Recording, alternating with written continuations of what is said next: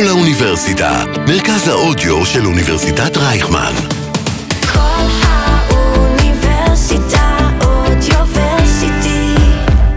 לא רק יח"צ. שיחות עם יועצי התקשורת והדוברים המובילים על האסטרטגיה שמאחורי המהלכים התקשורתיים. עם לירון בן יעקב. אהלן, ברוכות וברוכים הבאים לפודקאסט לא רק יח"צ, האסטרטגיה שמאחורי המהלכים התקשורתיים שמשודר באתר הרדיו הבינתחומי 106.2 FM. אני לירון בן יעקב, מרצה בבית הספר סמי עופר לתקשורת באוניברסיטת רייכמן, המרכז הבינתחומי, יועצת תקשורת ודוברת. נמצא איתנו היום אמיר אייזנברג, מנכ"ל משותף של חברת אייזנברג אליאש. אמיר ידבר איתנו על הקשר שבין קשרי משקיעים IR ליחסי ציבור. אמיר התחיל בעיתונות, בעיתונות הכלכלית ככתב, עורך ופרשן בכיר בדה מרקר, גלובס ומעריב. בשנת 2005 הקים ביחד עם שי אליאש את המשרד, שמתמחה בעיקר בשוק ההון ובקשרי משקיעים. והוא בכלל עורך דין בהשכלתו. היי אמיר, היי. מתי הבנת שאתה בעצם איש תקשורת ולא עורך דין? האמת שעוד לפני שלמדתי משפטים וחשבונאות, אני בכלל הייתי כתב ספורט, צעיר. אפילו בגיל 14 כבר כתבתי במעריב ספורט של הבוגרים, זה היה איזשהו תקדים. וידעתי אז שאני אוהב תקשורת, ובמקביל פיתחתי תחביב נוסף שזה היה שוק ההון, אבל התקשורת תמיד משכה אותי. גם הסבא שלי, אגב, היה עיתונאי, אני לא יודע אם יש איזה קשר, אבל uh, הוא בא משם גם. Uh, לימים התחלתי לעבוד בעיתון גלובס, וראיתי שהעבודה הרבה יותר מרתקת אותי מעריכת דין. מה ו- זה לימים, אחרי שסיימת את התואר? אני עבדתי בגלובס כבר במקביל ללימודי המשפטים. התחלתי, התקבלתי לעבודה בעיתון, כי היה לי איזה חבר שעבד שם בתפקידי עריכה, ואמר לי שחיפשו איזשהו כתב, כי גלובס אה, החליט להוציא את אה, מדור שוק ההון למוסף נפרד, ולמעשה הייתי שם הצוות הראשון של הכתבים. על איזה שנים אנחנו אנחנו מדברים על 1992. כן. long time ago. והתחלתי לכתוב שם במקביל ללימודים, בלימודים אה, עשיתי תארים במשפטים ובחשבונאות, וכשסיימתי את התואר במשפטים והייתי צריך לעשות התמחות, חיים ברון, זיכרונו לברכה, שהיה בעלי העיתון, אמר לי, אה, תשמע, אל תעזוב אותנו, כי עורכי דין יש הרבה מאוד, גם טובים, גם פחות טובים, עיתונאים טובים, קשה מאוד למצוא. ואז בסוף עשיתי איזושהי התמחות, כשעשיתי תקופת ההתמחות, עבדתי במעט זמן יחסית במערכת מדי יום, אבל המשכתי לשמור על הגחלת ולכתוב. וכשסיימנו את ההתמחות, אה, אחרי שנה חזרתי לתקשורת והמשכתי לעבוד במלוא המרץ. הוצאתי אפילו ספר על שוק ההון ב-1996, שהיה אחד הספרים הראשונים בישראל שמסקר ומסביר כטקסטבוק מה זה שוק ההון, מה זה ניירות ערך, מה זה מסחר בבורסה. וכל מה שם. הספר? שפת השוק. אגב, הוא היה אפילו בסילבוס של כל מיני קורסים פעם בעבר, אבל זה כבר לפני יותר מ-20 שנה. אה, זהו, התקשורת היא מאוד עניינה אותי, כי כל יום יש שם משהו חדש. אה, כל בוקר אין לך מושג מה ילד יום, אתה פוגש כל יום אה, בתקשורת כלכלית, בעלי שליטה של חברות שאתה קורא עליהם ופתאום אתה מכיר אותם אישית. מנכ"לים שאתה קורא עליהם, אתה מדבר איתם על האסטרטגיה, על הצמיחה, על הרווחים של החברה, אתה שואל אותם מה שאתה רוצה, שאלות מעניינות ומסקרנות. בתור, בתור כתב בעצם. בתור כתב כלכלי, כן. כתב שוק הון יותר נכון, ממש התמחיתי בתחום הזה. אה, תמיד היה כיף לחפש את הזווית האחרת של כל סיפור, להשיג כמובן סיפורים בלעדיים, שאז פתאום בבוקר, אה, אז עוד לא היה אינטרנט, אה, פותחים את העיתון המודפס וכולם אומרים, וואו, איזה, איזה עסקה מעניינת או איזה סיפור מעניין. לכתוב ניתוחים מעניינים, שאתה יודע שמחר בבוקר כולם קוראים אותך, ציבור שלם של קוראי שוק הון, וזה מדובר בהרבה מאוד אנשים. אה, להציג זוויות שונות, אה, ואתה מבין גם שאתה נחשף לציבור ענק, וזה נותן איזשהו גם אה, הרגשת סיפוק כזו, שמה שאתה עושה זה משהו שנחשף לציבור מאוד רחב שכנעת, יותר מעניין מעריכת דין. לגמרי. מתי בעצם החלטת שאתה מקים משרד ועוזב את תחום הסיקור ועובר בעצם לנהל לקוחות כמשרד? אני הייתי 13 שנה עיתונאי, וידעתי שעריכת דין זה משהו שאני פחות אעסוק, גם למדתי בחשבונאות ולמדתי את זה יותר בשביל להבין לעומק את הנושא של דוחות כספיים ומה שמסביב. תמיד עניין אותי שוק ההון. ואמרתי לעצמי, אם אני מבין בשוק ההון, מבין בתקשורת, אם אני רוצה לעשות דבר נוסף, אז או שאני אמשיך להתקדם בתקשורת, להיות איזה עורך ראשי של עיתון גדול ודברים מהסוג הזה, או שאני אעשה לביתי, והחלטתי לעשות לביתי, לשלב את שני התחומים, תקשורת ושוק ההון, זה מתחבר לקשרי משקיעים ויחסי ציבור, וזה מה שאנחנו עושים.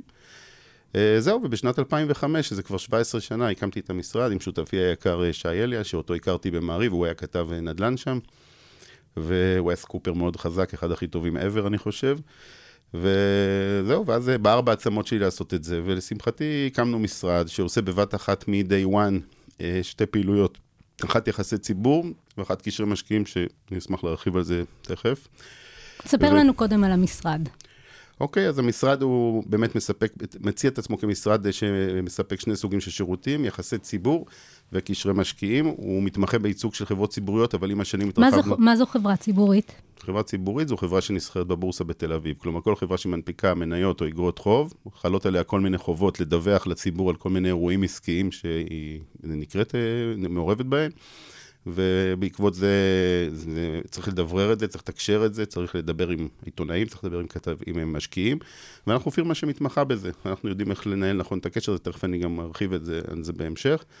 מי ו- הלקוחות שלכם? זהו, אז התחלנו לאמת ב-2005, וזו הייתה תקופה נהדרת שהיה בה המון הנפקות בבורסה, ובאמת השוק היה בשנתיים, שלוש של שגשוג מאוד גדול, וגדלנו מאוד מהר, הגענו תוך אה, שלוש שנים למשהו כמו 40 לקוחות, היום אנחנו כבר עם אה, 150 לקוחות בערך. בערך שני שליש מהם זה חברות ציבוריות, שלהם אנחנו בדרך כלל מספקים גם קשרי משקיעים וגם שירות של יחסי ציבור. ו-50 לקוחות נגיד, שליש מהמשרד זה חברות פרטיות, גופים מאוד גדולים. אה, שאנחנו עושים להם רק את השירות של יחסי ציבור, כי אין להם אה, משקיעים, אז הם בעצם בעיקר, אה, זה מעניין אותם הפן התקשורתי של הפעילות שלנו.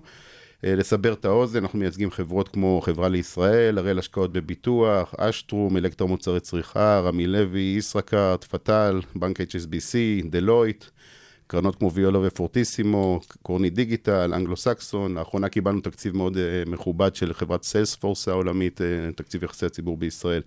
סימנס, אשדר, קרסו מוטורס, עמותות יש לנו כמו אילן, יוניסטרים, אנחנו באמת היום עושים שירות של יחסי ציבור למגוון רחב של תחומים, כולל טכנולוגיה וכולל חינוך ובריאות ורכב, ולא רק uh, שוק הון וחברות ציבוריות. וזהו, לשמחתנו הגענו למקום שאנחנו מאוד מרוצים ממנו וגאים בו. בואו נתחיל רגע עם ה basic. מה זה קשרי משקיעים? מה שנקרא IR, שזה בעצם Investor Relations. אוקיי, אז זה באמת תחום שיחסית פחות מכירים אותו, למרות שהוא מאוד התפתח בשנים האחרונות. קל לי להגיד תמיד שאם יחסי ציבור זה הנושא של אה, תקשורת בין החברות לבין הכתבים, עורכים, אמצעי התקשורת השונים, ובעצם מי שעוסק ביחסי ציבור או ייעוץ תקשורתי זה היינו הך בסופו של דבר. אה, בעצם מנהל את כל מערכת היחסים של החברה עם התקשורת, אז איש קשרי המשקיעים בעצם מנהל את כל מערכת היחסים של החברה עם שוק ההון, כלומר בעיקר מנהלי השקעות ואנליסטים בגופים המוסדיים, בקרנות נאמנות, קרנות פנסיה, חברות ביטוח, קרנות גידור, זאת ההתמחות. ובעצם אה, הקשר הזה זה לא דבר שהולך ברגל, כי כל חברה יש לה אה, בעלי מניות ובעלי אגרות חוב אחרי שהיא הונפקה. צריך לנהל את הקשר הזה, קודם כל לשמר אותו ולתחזק אותו, ומצד שני גם לפתוח אה, לאט לאט דלתות אצל משקיעים שבחרו לא להשקיע בחברה ביום שהיא יצאה לבורסה. ולאט לאט לחשוף אותה למשקיעים חדשים, או משקיעים שפגשו אותה ושמעו עליה וקראו עליה ועדיין החליטו לא להשקיע בה. ואת זה עושים באמצעות כל מיני אמצעים ודרכים, ויש המון מטלות ושיטות פעולה, אבל ברמה של הלחם והחמאה, קודם כל אנחנו uh, עושים מפגשים, תוכנית מפגשים מסודרת של אחד על אחד עם הנהלות של החברות הבורסאיות, עם הלקוח, נגיד, יש מנכ"ל של חברה, אומרים לו בוא תפגוש השנה עשרה מהמחזיקים הגדולים, תעשה להם תחזוקה של הקשר ותעשה להם קצת יותר שיחות עדכון מקרוב, שהם יתרשמו יותר לעומק מהחברה ויוכלו לשאול שאלות, כמובן הכל במגבלות שהוא לא יכול לדבר על מידע שלא פורסם, כי זה, יש נושא של מידע פנים. אבל זה יותר נותן למשקיעים להרגיש את החברה, לתת להם לשאול מקרוב את שאלות ההנהלה, וכמובן אה, זה מאוד חשוב. ומצד שני, בוא תפגוש עוד עשרה, חמישה עשר גופים שאו לא פגשת או פגשת ובינתיים אמרו שזה לא מעניין אותם, בהמשך השנה עוד שני רבעונים, שלושה רבעונים, תפרסם דוחות כספיים, אני מזכיר שחברה ציבורית צריכה לפרסם כל רבעון את התוצאות הכספיות שלה. אז לפעמים יש משקיעים שאומרים, חכה, הוא הנפיק בבורסה, בוא נראה את החברה עוד רבעון, שניים, שלושה, נראה שהיא באמת עומדת ביעדים שלה, שהיא באמת מפרסמת תוצאות טובות, ולא רק באו בהנפקה עם איזה דוחות מצוינים ושכנעו אותנו לקנות מניות, ואז אחרי שלושה רבעונים פתאום התוצאות פחות טובות, זה דבר שקורה הרבה אגב. ואז בעצם אה, אחרי שלושה ארבעה רבעונים בוא תפגוש את העשרה, חמישה עשר, עשרים גופים נוספים שתחשוף את החברה, תספר להם מחדש את הסיפור, תראה הנה אני כבר שנה בבורסה, חצי שנה בבורסה, אני כבר דיווחתי פעמיים שלוש לתוצאות טובות.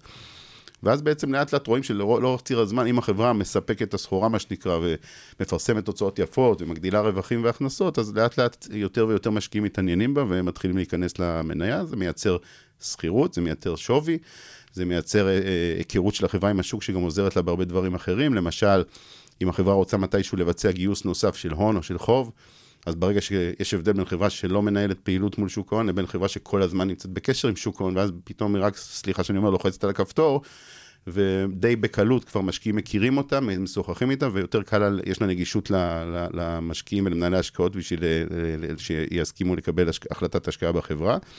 וגם יש דברים יותר מורכבים, שחברה לפעמים צריכה אישור של שוק ההון לכל מיני נושאים, אה, אספות כלליות, אני אגע בזה אולי בהמשך, אבל אה, אין ספק שהיום זה מאוד אה, חשוב להיות בתקשורת שוטפת עם המשקיעים, אנשים מבינים את זה, ויותר ויותר חברות סוחרות שירותים של חברת קשרי משקיעים. אז בעצם מה שהאנשים אצלך עושים, יש יועץ תקשורת, יועץ יחסי ציבור, ויש יועץ קשרי משקיעים, נכון, שהוא בעצם זה שמתווך את הלקוחות שלך עם השוק.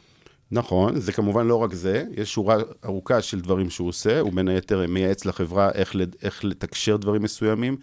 למשל, אם חברה יש לה איזושהי עסקה, היא רוכשת חברה אחרת, או יש לה באמת דוח כספי, או יש לה איזה משהו שהיא צריכה להודיע עליו, קודם כל, בבייסיק אנחנו נייעץ לו איך לתקשר את זה, מה המסרים הכי חשובים לך מהעסקה, מה המסרים הכי חשובים לך מהדוחות הכספיים. בוא נחשוב מה הנרטיב גם אם פתאום מישהו תוקף איזו נקודה חלשה בעסקה או בדוח הכספי. מכינים אותו בכלל לגבי המסרים שלו, ובאופן כללי עוזרים לו להכין את כל המצגת שלו.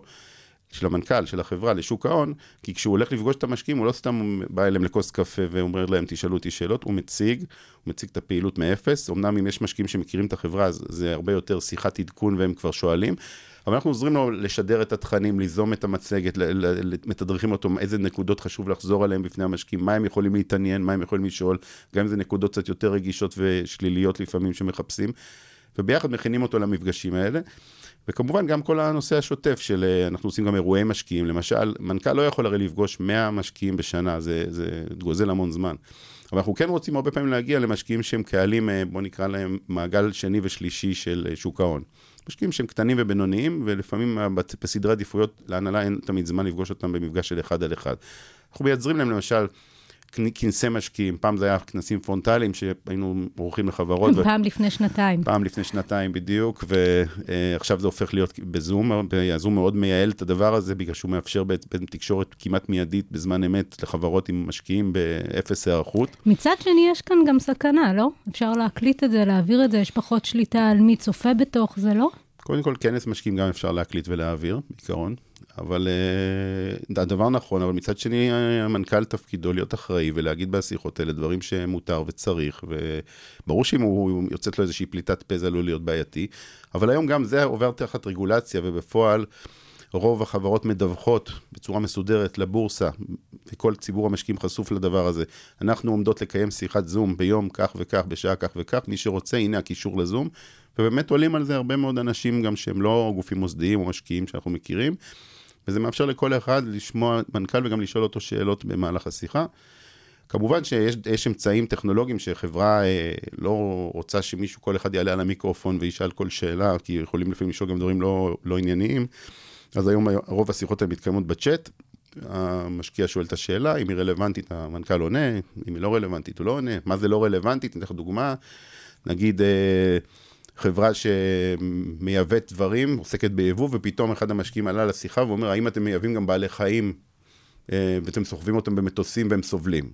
אז זה נכון, זו סוגיה של אה, איכות הסביבה וכולי, אבל זה לא הנושא שלשמו התכנסנו במפגש משקיעים. אה, ברור שהנושא הזה הוא אגב, הוא לא, לא חשוב, ומשקיעים היום, אגב, היום הוא תופס יותר, צובר יותר תאוצה, אבל באופן כללי, כשיש שיחה שמטרתה להציג את הדוחות הכספיים של החברה, המטרה היא שהמשקיעים יתמקדו במספרים ובצמיחה וברווחים של החברה, ולא פתאום בדברים שהם מסביב. אז משקיע כזה ישאל את השאלה, יראו אותו בצ'אט, אחרי זה יחזרו אליו בשיחה אחד על אחד בטלפון, אם הוא מוכר. או אם הוא משאיר פרטים ויענו גם על השאלה שלו, אבל זה לא, זה לא מהות. זה נשמע שלעשות מפגשים עם משקיעים זה מאוד מאוד דומה למפגשים עם עיתונאים.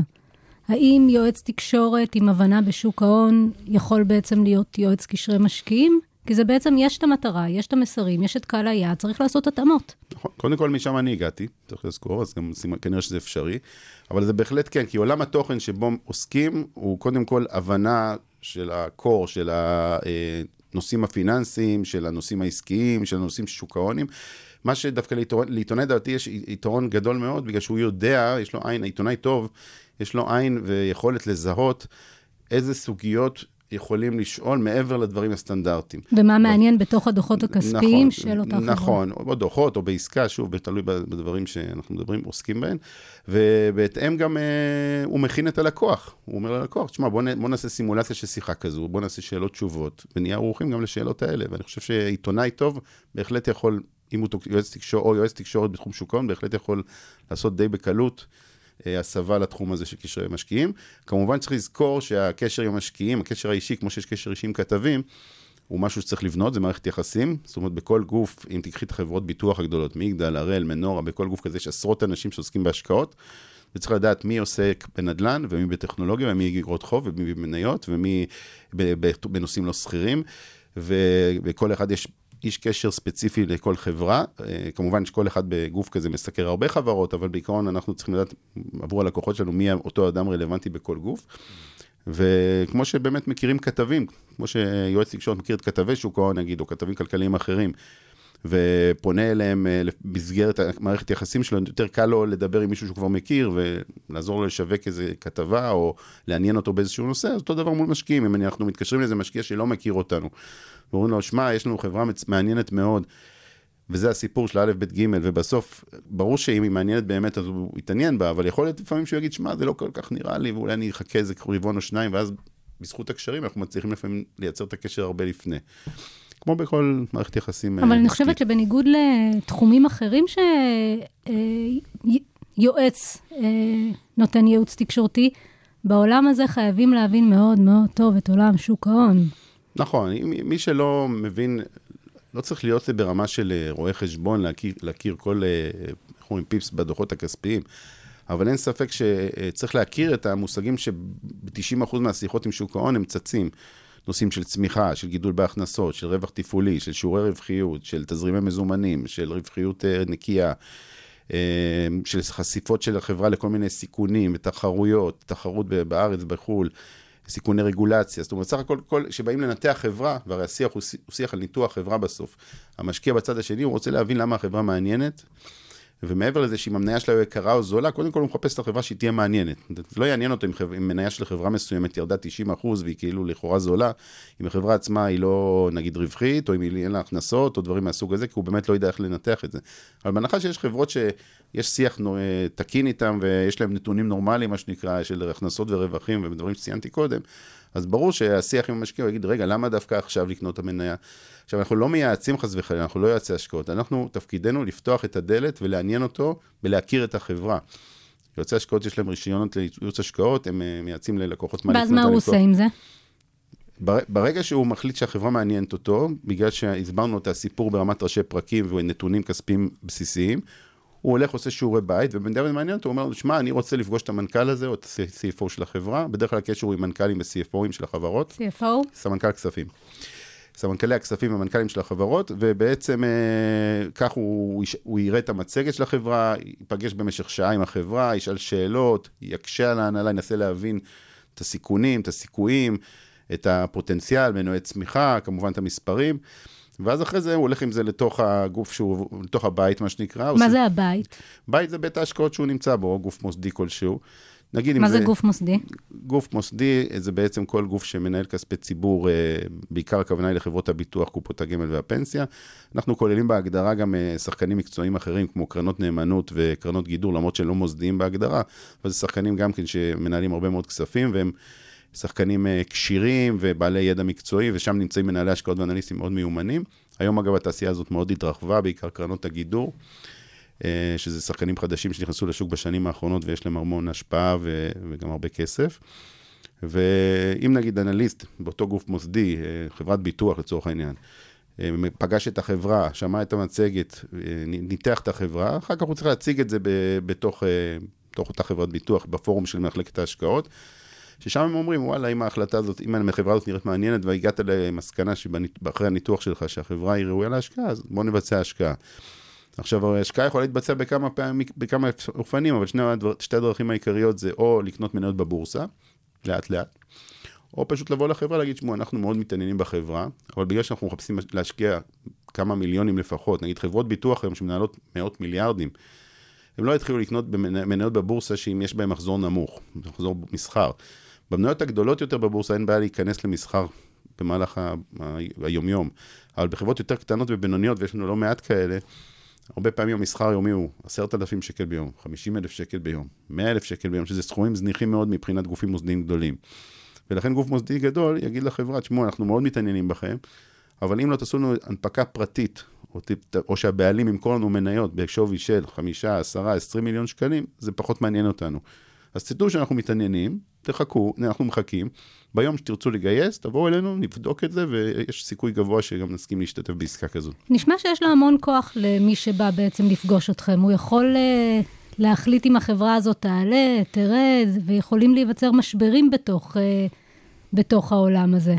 את מדברת על המשקיעים? כן. תראה, המשקיעים בסוף מקבלים את ההחלטות שלהם אצלם, עוד פעם, כמו שקראתי לזה קודם, בתוך הבית. הם, הם רואים את החברות, הם שומעים את המידע, הם לומדים אותו. בסוף היום יש רגולציה מאוד מסודרת. חברות מדווחות היום בצורה מאוד פרטנית על הדוחות הכספיים ועל כל הנתונים שלהם. אה, מי שמחפש מידע ימצא אותו. ישראל, אגב, זה השוק לדעתי המוביל אפילו יותר מארצות הברית ברמת גילוי של נתונים ו- וחובת גילוי. ממש יש, באמת, מי שיתעמק בדוחות כספיים של חברה יכול למצוא שם עולם ומלואו. וכשיש להם את כל הכלים, אז uh, בסוף אנחנו סוג של גורם שמשווק את החברה ועוזר לה לספר את הסיפור בצורה יותר נכונה. אנחנו לא נגיד לעולם אם ההשקעה היא ראויה או לא, נגיד שהחברה היא מעניינת לבדיקה, וכמובן, אם היא בתקופה קשה, גם החברה עצמה תבין שהיא לא יכולה לבוא למשקיעים ולהגיד, uh, תסתכלו, זה חברה על הכיפאק, ולכן uh, כשהחברה במשבר ההתנהלות היא קצת אחרת. זאת אומרת, אם נגיד החברה דיווחה על ירידה משמעותית בביצועים שלה, בגלל כל מיני סיבות, לפעמים זה הקורונה עכשיו שפגע להרבה חברות בתוצאות, לפעמים זה אה, תחרות שפתאום נגסה בחברה וגרמה לשינויים מאוד משמעותיים בפעילות שלה. אז כמובן צריך למצוא מחדש את הסיפור, להמציא אותו, זאת אומרת צריך לשבת עם החברה, להגיד, טוב, מה הלאה? מה החברה, מה ההנהלה, אתם ההנהלה, מה האסטרטגיה העסקית שלכם קדימה? מה אתם הולכים עכשיו להציג למשקיעים אחרי שחטפתם וה, והרווחים שלכם נחתכו? הנהלה טובה, צריכה למצוא, איך אומרים, למצוא פתרון למשבר. כל משבר בסוף אומרים מייצר הזדמנות, היא חייבת למצוא את ההזדמנות הבאה. האם היא נכנסת לשוק חדש? האם היא מעדיפה להימכר? האם היא מעדיפה אה, לקרוץ לקהלי לקוחות שהיא לא הייתה שם לפני המשבר? ואחרי שהיא מגבשת את האסטרטגיה החדשה, היא מציגה אותה מסודר, היא תדווח על זה לבורסה בצורה מסודרת במצגת, ואז אנחנו נספר את הסיפור מחדש. אבל ברור שצריך להיות מבוסס על מערכת יחסי אמון מאוד משמעותית שיש להנהלה של החברה עם המשקיעים. כי ברגע שההנהלה סיפרה סיפור מסוים והחברה אה, לא עמדה בו ואכזבה, ואני לא מדבר על לאכזב שההכנסות גדלו ב-10% ולא ב-15%, זה קורה. אבל שאם הסיפור הוא 180 מעלות לקוח, וגם כאלה, דברים קורים, לנו, יש לנו נגיד איזו חברה שהנפיקה ודיווחה על מכירות אה, בגובה של עשרות מיליונים, ואחרי שנה פתאום המכירות שלי ירדו כמעט לאפס. כי הייתה איזה שתי, היו איזה שתי עסקאות מאוד משמעותיות שהיא דיווחה עליהן, העסקאות האלה בגלל הקורונה הוקפאו, ופתאום אין לה כלום. והחברה מפסידה ואין לה הכנסות, והמשקיעים באו בטענות. אז כמובן זה, שהחברה... זה תמיד יגיע לתקשורת, זה יגיע לתקשורת כי אה, זה חברות שחייבות לדווח מה שקורה אצלן. זה, אבל הן מדווחות את זה לא בתקשורת. נכון, אבל כתבי שוק ההון יושבים על זה המערכ... מה שמעניין אותם? כן, כתבי שוק ההון בהחלט, חד משמעית. כתבי שוק ההון יושבים יום-יום על המאיה, מאיה זה מערכת הדיווחים של הבורסה, מאיה או מגנה זה מערכת של הרשות, זה מערכות די דומות. שם, לשם החברות מדווחות כל היום את הנושאים העסקיים, את הדיווחים המיידיים שלהם, את הדוחות הכספיים, את הדיווחים על העסקאות השונות. וברור, עיתונאי ברגע שהוא רואה שחברה פרסמה דוח כספי, הוא הולך, בודק אותה, הוא מסתכל אם הדוח מעניין, אם הוא אה, חיובי, אם הוא שלילי, אם יש שם איזה משהו קצת יותר מסתם מה, מספרים. מה עושים אם עיתונאי פונה לחברה או אליכם ושואל שאילתה אה, עם בקשה לתגובה לנושא שעדיין לא דווח? איך מתנהלים עם זה? זה, זה כמובן קורה כל יום, זה אגב לא ספציפית למשרד שמתמחה בשוק ההון. אתה כל- יכול לתת דוגמה? כן, אה, לא דוגמה בשם אה, ספציפי, אבל נגיד, אם נגיד אה, יש עסקה שחברה הולכת לרכוש חברה אחרת, או משקיע אמור לקנות אה, 50% מאיזושהי חברה מאוד גדולה, או דברים מהסוג הזה, קורה לפעמים, בגלל שבעסקה כזו מעורבים הרבה מאוד גורמים, עורכי דין של שני צדדים, רואי חשבון, יועצים, עובדים של החברות. דרך אגב, לפעמים העובדים עצמם לא מבינים שיש עובדים שהם לא עוסקים בתחומים האלה של הכספים והמשפט, ולפעמים איזה עובד שהוא בתחום אחר לגמרי, נגיד שיווק, לא תמיד מודע לזה שהמידע שיש לו הוא מידע פנים שאסור לו לדבר עליו, והוא פתאום מספר אותו באיזה שיחת מסדרון, בתמימות, ואז בעצם אה, המידע הזה זולג בסוף. כל אחד בסוף שלו זה חבר של חבר של חבר, וישראל היא מדינה שאתם יודעים שאנחנו בביצה אחת קטנה, ואז זה מגיע לאיזשהו כתב, ופתאום הכתב פונה אלינו, כמו ששאלת, ואומר, שמעתי שחברה א' קונה את חברה ב' במיליארד דולר. עכשיו, המידע, נגיד, אנחנו יודעים כאנשי פנים שזה נכון, אבל אנחנו לא נוכל ל- לתת התייחסות רשמית לזה שזה עדיין לא דווח, כי זה היה אמור להיות מדווח רק עוד יומיים לצורך הדיון. אז אנחנו פונים לחברה, ואז יש גישות משפטיות שונות. Uh, בעיקרון הגישה המשפטית הכי קיצונית אומרת, לא דיווחנו, לא התייחסנו, שהכתב יכתוב מה שהוא רוצה. אבל בסופו של דבר, גם לחברה הציבורית יש איזה מערכת יחסים עם העיתונאי, ויש איזה משהו של הגינות. ואגב, אם הכתב הזה לא יכתוב, אז עוד, עוד חצי שעה יתקשר כתב אחר ויכתוב, כי מישהו מסתובב עם המידע הזה. ואגב, כל יום בבוקר שאת פותחת עיתונים, את רואה כתבות על ידיעות בלעדיות של חברות ציבוריות, אין מה לעשות, זה זולג, המידע זולג, ו- וזה ימשיך כנראה ככה להיות. אז ברור שאם, עכשיו אם אנחנו אומרים לכתב, אנחנו לא מגיבים, אז הכתב אומר, וואלה, אם הם לא מכחישים, אז כנראה הסיפור נכון. זה גם שיטת עבודה. להגיד, אנחנו לא מגיבים, לא, אבל מצד שני אנחנו גם לא מכחישים. הכתב רואה שאנחנו לא מכחישים, והוא יפרסם. סבירות גבוהה שהוא יפרסם, הוא סומך על מקורותיו. זה תלוי מאוד בעוצמת הסיפור מבחינתו. לפעמים הוא עושה לנו שיטת מצליח. מתקשר, אומר לנו, שמעתי, וסתם איזה מישהו אמר לו, באיזה פורום הוא ראה איזה תגובה של מישהו שכתב את זה, ואין לו שום מידע נוסף, אבל בסדר, זכותו לעשות את זה. אז במקרים כאלה כמובן אנחנו גם נחליט אה, עם החברה, האם אתם רוצים שלא נגיב בכלל ושיכתוב שטויות, ואז יום אחרי זה החברה תצטרך להוציא דיווח לפעמים אפילו לבורסה, בעקבות פרסום בעיתון כך וכך, אנחנו מוצאים הכחשה על המידע, הוא לא קיים, או שהגישה אחרת אומרת, תגיד לכתב, זה לא נכון, במקרה הזה כן תכחיש לו, שלא יכתוב שטויות בעיתון בבוקר, שאחרי זה יתקשרו מרשות ניירות ערך, נצטרך להוציא דיווחים, וסתם יכתוב... יהיה מצב שזה. נכון, אתה תגיד לו שזה לא נכון, ועוד יומיים אתה אני תוציא לא על זה הודעה? אשקר כתבים. לא, לעולם. כלל ברזל, בעבודה של יחסי ציבור בכל התחומים, במעלה, גם כשהייתי עיתונאי 13 שנה וגם ב-17 שנה האלה, אם אתה משקר פעם אחת, אתה שרוף. מהן המשימות המרכזיות של יועץ קשרי משקיעים מול הלקוחות? אם אתה יכול רגע לפרוט את זה, ואם יש לך דוגמה שתוכל רגע להפוך לנו את זה לקצת יותר מוחשי, זה יהיה מעולה. אוקיי. אז קודם כל, לכל לקוח אנחנו בונים איזושהי תוכנית עבודה. כי תוכנית העבודה היא בעצם מסתכלת נגיד שנה קדימה ואומרת מה אנחנו הולכים לעשות עם הלקוח הזה ועם החברה הציבורית הזו. אנחנו קודם כל לומדים אותה כמובן, כי צריך להבין מה היא רוצה בשנה הקרובה לעשות מבחינה עסקית. כי אם אה, היא הולכת לצמוח ו... ונגיד בעיתוי, בנקודות זמן מסוימות יהיה יותר נכון למקסם את המאמצי ה-IR שלה, קשרי משקיעים שלה, אז אנחנו בהחלט נגיד לה בואו נחכה רבעון, שיהיה את האירוע הזה והזה. ואז נעשה, נעבוד, נמקסם את עבודת קשרי משקיעים, נעשה אז מפגשים עם שוק ההון בצורה יותר אינטנסיבית לדוגמה, ונעשה גם תקשורת פיננסית יותר אינטנסיבית. בתוך תוכנית העבודה יהיה גם את החלק התקשורתי? כן, אם אנחנו עושים, מספקים ללקוח גם PR וגם IR, אנחנו עושים במקביל תוכנית עבודה של יחסי ציבור PR, תוכנית עבודה של קשרי משקיעים IR, בדרך כלל זה מסמך אחוד. יש לכם לקוחות שאתם רק מייצגים את הקשרי משקיעים וחברת יח"צ אחרת כן. עושה את ה... ואז מה? לא רבות, יש כאלה, ואז כל אחד במקביל. זאת אומרת, אנחנו מכינים את תוכנית העבודה של קשרי המשקיעים, חברת היח"צ השנייה עושה את אה, תוכנית העבודה של ה-PR. אה, כשיש אירועים שזה דורש סינכרון, אז מן הסתם אנחנו מסתנכרנים יחד עם המשרד השני. כי אם נגיד, למשל, החברה הולכת, אה, עוד פעם, לפרסם דוח כספי או לפרסם דיווח על עסקה, אז החברת היח"צ תצטרך לתקשר את זה מול הכתבים, וחברת מי ה-IR... יכתוב את ההודעה לעיתונות? תלוי, תלוי בנסיבות. בדרך כלל אם זה מערב יותר מספרים והבנה יותר פיננסית, אז זה אנחנו. ואם זה משהו שאפשר אה, יותר שיווקית, אה, אז לפעמים זה יהיה דווקא משרד היח"צ. לדוגמה, אם יש עסקה שמישהו קונה איזה רשת קמעונאית, אז נכון, יהיה שם מספר, נתון כספי, כמה עלתה הרשת, או כמה עלתה, כמה היקף ההשקעה. אבל בסוף, הסיפור פה הוא סיפור יותר שיווקי, צרכני, ואז באמת, אה, בדרך כלל במצב כזה יכתוב את זה היח"צ, או אנחנו, אם אנחנו היח"צ, ואם לא, אז זה משרד היח"צ השני. ואגב, זה אחד הדברים שכשהקמנו את המשרד, אמרנו שיש יתרון מאוד גבוה לזה שאנחנו מאחדים מ-day one את ה-PR עם ה-IR. כי ראינו ש... אה, עזבי את זה שזה יותר זול לחברות לקחת משרד אחד במקום לקחת שני משרדים, אחד ועוד אחד יהיה אה, קטן משתיים במקרה, בכל מקרה בדרך כלל. אבל גם שיטת העבודה ותהליכי העבודה וה... וה... והיעילות מאוד משודרגים שעושים את זה באותו מקום. אה, כי אנחנו מדברים, ההנהלה צריכה לדבר עם גורם אחד, שזה המשרד שלנו, מסבירה לנו את כל הדגשים, כל המסרים. מי שאצלנו מטפל ביח"צ שואל את השאלות התקשורתיות ומבין את הסוגיות שהעיתונאים יכולים להציף. אנשי ה-IR מבינים את הסוגיות של השוק, מה שוק ההון מחפש, וביחד מכינים את הדברים האלה. דרך אגב, כל אחד מהקהלים האלה באמת מחפש לפעמים דברים אחרים, כי אם נגיד, אה, קחי אפילו דוח כספי, שזה דבר פשוט יחסית, נגיד אה, חברה הולכת להודיע על ירידה ברווח בגלל איזו סיבה. אז לנו ברור שהתקשורת, התקשורת בישראל היא, היא גם בעולם, אבל מרגישים את זה יותר ויותר, מחפשת בדרך כלל כותרות יותר שליליות. ויותר ככה את הדברים הנגטיביים, ואין מה לעשות, זה כנראה זה איזשהו משהו בטבע האדם, יותר מעניין. שמחפשים את הדברים, ה... לא רק סיפורי הצלחה וכל הדברים האלה.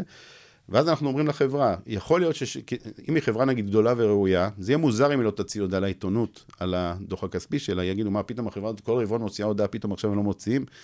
אז אנחנו כן נוציא הודעה, אבל בוא נגיד, לא, לא, לא, לא נלחץ על הגז בכל הכוח בשביל לדחוף אותה. בחמישי בלילה. לא, לא חמישי בלילה, זה גם נגיד ללקוחות לא לעשות את זה. למה?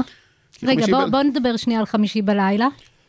אה, אוקיי, חמישי בלילה זה שם קוד לזה שחברות מסוימות אה, מעדיפות לדווח דיווחים על נושאים שליליים, כשכבר כל הכתבים והמשקיעים יוצאים לחופשת סוף השבוע, ויש סיכוי יותר נמוך שיכתבו על זה בתקשורת, ושמשקיעים ככה ישימו לזה תשומת לב, כי יום ראשון בבוקר כבר יהיו דיווחים חדשים, והעולם, אה, כל יום זה יום חדש, עוברים דף, מה שנקרא.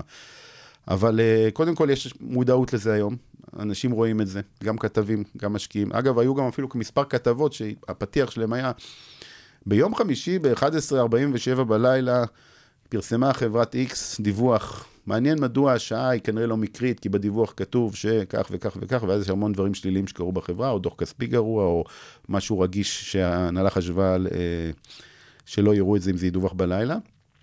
אנחנו ממש ממליצים לחברות לא לעשות את זה. אנחנו חושבים שיראו את זה anyway, ולכן ההמלצה היא, תעשה את זה במהלך השעות שאתה צריך לדווח, תשקול מתי, אבל אל תלך לשעות הערב, אחר הצהריים, צהריים, בסדר, אבל בסופו של דבר אני באמת לא, לא חושב שזה באמת עד כדי כך אה, נכון, מאחר שעוד פעם, הכתבים יושבים כל הזמן על המאיה, המשקיעים יושבים על המאיה של החברות שהם עוקבים אחרי, במערכת המאיה אני מתכוון כמובן. וזה ייראה. אז אני חושב שדווקא החברה שגם בדבר, בנושאים השליליים, לא עושה את הדברים האלה, אלא מדווחת בשעות המקובלות, זה נותן לה בסוף נקודות. התחלתי להגיד לך אז על אה, ההבדל בין הפערים בין איך שתקשורת אה, ומשקיעים תופסים אה, הודעה, אז התחלתי לדבר על דוח כספי, שנגיד יש ירידה ברווח. ואנחנו יודעים שעיתונאית יכתבו שיש ירידה של 50% ברווח וזו כותרת שלילית וכמובן שזה סתם אה, משהו שהחברה רוצה להימנע, מעדיפה להימנע ממנו. אז אנחנו נוציא את ההודעה, בהודעה ניתן גם הסבר למה הרווח ירד, אבל נדע שאנחנו לא לוחצים, התחלתי להגיד על מלוא הדוושה של הגז, בגלל שאין לנו אינטרס. אנחנו בסוף אה, אנשי שיווק של הלקוח, וזה fair enough, זה, כולם מכירים את המשחק הזה, אנחנו לא, לא מספר פה משהו חדש למי שבעסק הזה. אה, מצד שני, יכול להיות שדווקא הרווח ירד, כי שנה שעברה החברה מכרה איזה נכס מאוד משמעותי שהיה לה, רשמה רווח חד פעמי מאוד גבוה שנה שעברה, אבל אם מנטרלים את זה, אז דווקא הפיצויים של החברה יותר טובים משנה שעברה. ואת זה משקיעים תמיד עושים. כתבים יודעים לעשות את זה, אבל תמיד הם יעדיפו אולי לכתוב את זה אולי בתוך הטקסט, אבל הם לא יכתבו בכותרת את הדבר הזה, הם יכתבו את הירידה ברווח, כי זה הכותרת שיותר מעניינת, כמו שאמרנו. אבל, אבל המשקיעים דווקא זה דוח מצוין. אז בעצם אנחנו כן נעשה עבודה מול ה-IR, אנחנו כן נדחץ על הגז מול ה-IR ונגיד, תראו את הדוח, למרות שהיה את הרווח השתקד כך וכך, שימו לב שיש פה שיפור בכל הפרמטרים האחרים, וכן נעבוד מול שוק ההון. זאת אומרת, אני אומר לך משהו, שיועץ ה-IR יהיה לו הרבה עבודה באותו יום, ויועץ ה-PR אולי יהיה לו קצת פחות עבודה, והגישות יהיו שונות, למרות שאותה הודעה תצא לשני הצדדים. אז דיברנו על המשימות המרכזיות, דיברנו על תוכנית עבודה. מה עוד? לא, אז תוכנית העבודה, זה, משם נגזר הכל. קודם כל, אה, אנחנו ממפים את המחזיקים של החברה, מחזיקי המניות, ואם יש אגרות חוב של החברה, רואים מי מחזיק בה. זה המחזיק, מה שאמרתי בתחילת השיחה בינינו, המשקיעים הקיימים בחברה, אנחנו צריכים לשמר איתם את הקשר. זאת אומרת, לא הגיוני בעינינו, במסגרת אה, כללי העבודה שאנחנו גיבשנו אצלנו, שבחברה, נגיד, יש מישהו שמחזיק 2% בחברה, שזה הרבה, לא, ולא מציעים לו להיפגש עם ההנהלה לפחות פעם בשנה לדוגמה. מפגש של אחד על אחד, שהוא יוכל לשאול שאלות להתעדכן. כי ממחזיקי המניות הגדולים, אנחנו פונים אליהם כי הם מחזיקים, הם מתעניינים, לפעמים כמובן גם הם פונים אלינו. אבל אנחנו רוצים לוודא שגם אם לא פונים אלינו, אנחנו פונים אליהם. במקביל אנחנו ממפים את השוק ומנסים לזהות איזה עוד משקיעים יכולים להתעניין באותה חברה. למשל, יש גופים שבכלל לא מתעניינים בחברות שלא נסחרות במדד תל אביב 125. מדד תל אביב 125, למי שלא מכיר, זה מדד שמכיל את 125 החברות הכי גדולות בבורסה. יש, יש גופים מאוד גדולים שאומרים, אם חברה היא לא ב-125, אין לנו זמן, אין לנו time attention לדבר הזה, אנחנו לא רוצים להיות, לסקר אותם, לא נשקיע בהם. ואז אנחנו בכלל לא נפנה, לח- אם יש לנו לקוח שהוא לא ב-125, אנחנו לא נפנה בכלל לאותו מוסדי שאנחנו מכירים את הגישה הזאת שלו. אז אנחנו קודם כל בונים מפה לכל אחד איפה כן יכול להתאים ללקוח, ואז אנחנו בונים את הסיפור, אנחנו יודעים לכל חברה מה כרגע הסיפור המתאים, אה, ולמה, מהי שיחת ה... השיחה שבה אנחנו מנסים לעניין את המשקיע בחברה. יודעים גם למי לפנות בכל גוף, מי הבן אדם ברמת הפרסונה, ומתקשרים ומנסים אה, ליזום את הפגישה הזאת, ואז מציעים בתוכנית עבודה, אלה הגופים שאתם אמורים לפגוש בשנה הקרובה, לדעתנו. יכול להיות שמתוך 20 גופים, 15 יגידו כן, חמישה יגידו כרגע זה לא מעניין, בגלל סיבות כאלה ואחרות. אגב, לפעמים מעדיפים להשקיע במתחרים, לפעמים אה, פתאום יש ענף מסוים, טכנולוגיה, נדל"ן, אה, קמעונאות, לא, תקשורת, שפתאום בגופים מסוימים מקבלים החלטות לא להשקיע בהם, בגלל כל מיני דברים שקורים בשוק, ואז זה לא יהיה רלוונטי באותה נקודת זמן לאותו גוף. וזה דבר ראשון. דבר שני, אנחנו גם עוקבים במסגרת העבודה שלנו, כל רבעון יש לנו מערכת מיוחדת שמחוברת בעקיפין בסוף למשרד האוצר. שם יש דיווחים של כל קופות הגמל, קרנות הנאמנות והפנסיה, איזה מניה מחזיקים ברמת השקל הבודד. זאת אומרת, אנחנו יודעים להגיד אם מנורה או מגדל מחזיקים שקל בחברה מסוימת. ואז אנחנו עוקבים גם אחרי השינויים האלה אחת לרבעון, יש עדכון רבעוני של הדבר הזה, אנחנו מסתכלים, אנחנו אומרים וואלה, גוף מסוים הגדיל, הקטין באופן משמעותי מרבעון לרבעון את ההחזקה, גם אם זה בדיליי, זה לא משנה, כי הנתונים הם בדיליי של חודשיים תמיד. אבל אם אנחנו רואים שיש מגמה שגוף מסוים מקטין או מגדיל, אנחנו אומרים וואלה, הגוף הזה פתאום נכנס להחזקה, יצא מההחזקה, בוא נדבר עם האנליסט או עם מנהל ההשקעות הרלוונטי, נבין מה הסיפור שם. זה בעצם לזהות מגמות. לזהה, לזהות מגמות ול- ולנסות לראות גם אם אפשר לפעול. זאת אומרת, אם אנחנו רואים פתאום שהמשקיע, פתאום אנחנו מתקשרים לגוף בית השקעות גדול, אומרים לו, תשמע, זה משה, שהוא סיקר את המניה, הוא בכלל עזב לחברה אחרת, ויש פה מישהו אחר, עכשיו אין לו זמן כרגע להתעסק במניה. אז אנחנו אומרים, מה זה, זה בגלל שמתחלף בן אדם, אז פתאום מוכרים את המניה? אז אנחנו ישר מנהלים, אומרים, בואנה, הנה, דוד החליף את משה, בוא נייצר קשר לדוד עם, הח, עם החברה. זאת אומרת, זה דברים שחשוב מאוד לעשות באופן שוטף, אנחנו מאוד חיים את זה ביום-יום, כי באמת, כל, כל משקיע שאנחנו בקשר איתו, זה לא על חברה בודדת, זה על כמה חברות, תמיד אנחנו יודעים בגופים פחות או יותר מה קורה, מה המגמות, מי עבר לאן, אה, אם יש, אם יש שינוי גישה, ואנחנו בהחלט מטמיעים את זה לתוך התוכניות עבודה. עוד דבר שאמרתי, יש אירועי משקיעים. היום זה בזום, אבל זה מאוד חשוב. דרך אגב, היום יש סיורי משקיעים גם, שזה עדיין מתקיים לפעמים במתכונת פרונטלית.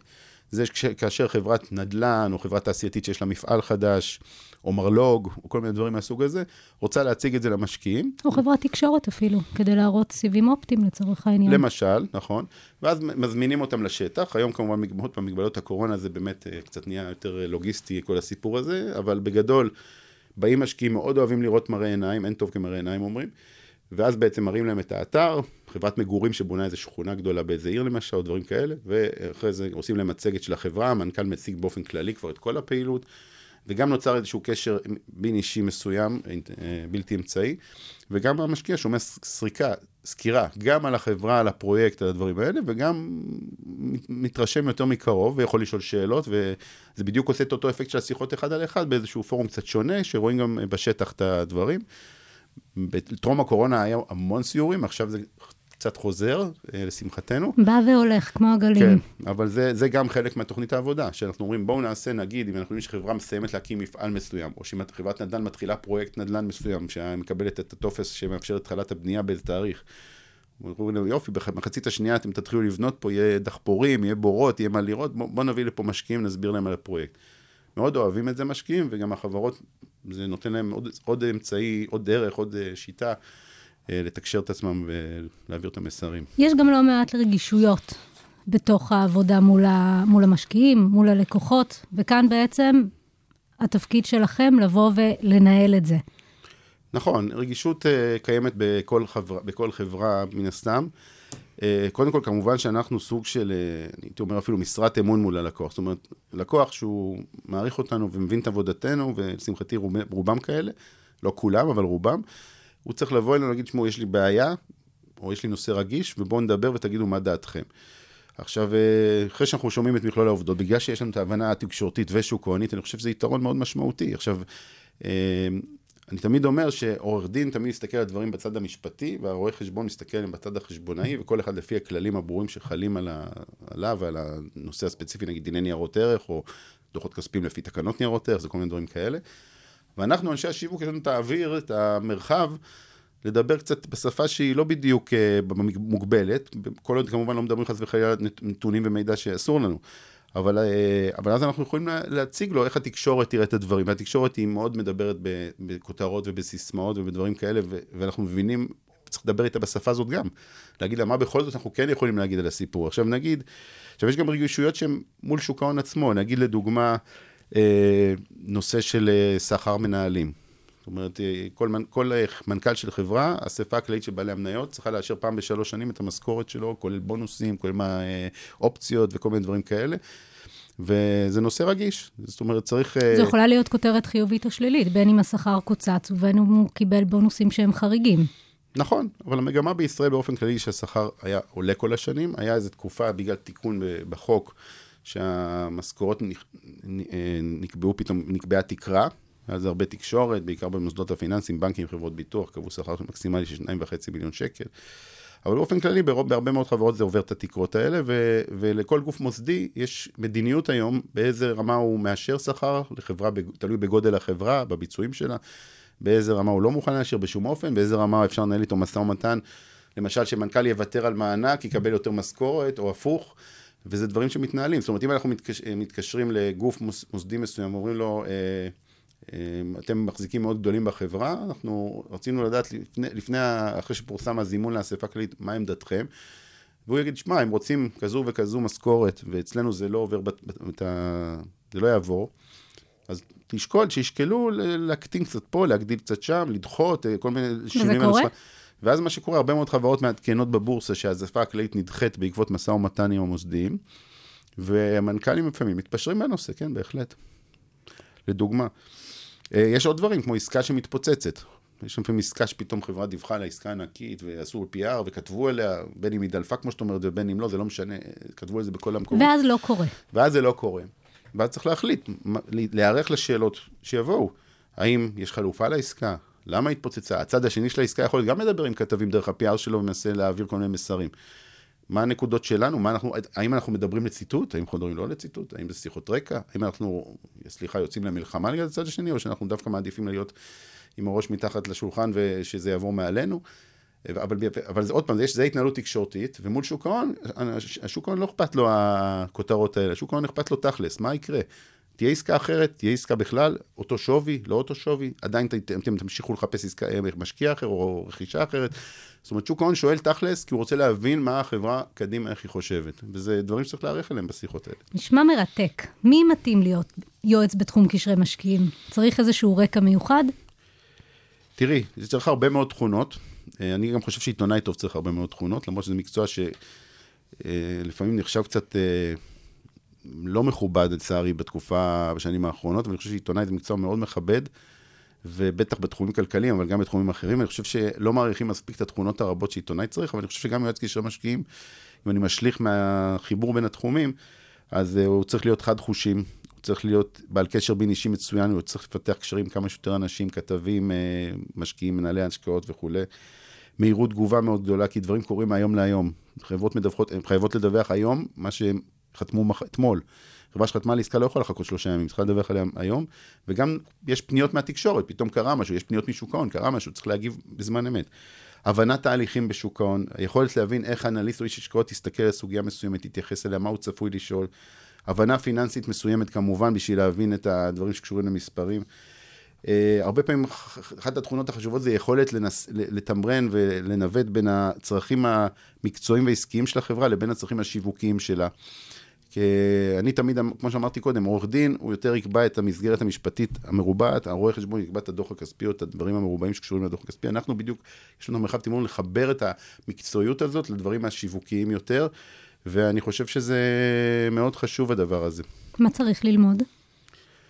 אנחנו ספציפית בתחום קשרי משקיעים מעדיפים אנשים עם תארים בין מקצועות כמו משפטים, חשבונאות, מנהל עסקים, כלכלה, דברים מהסוג הזה.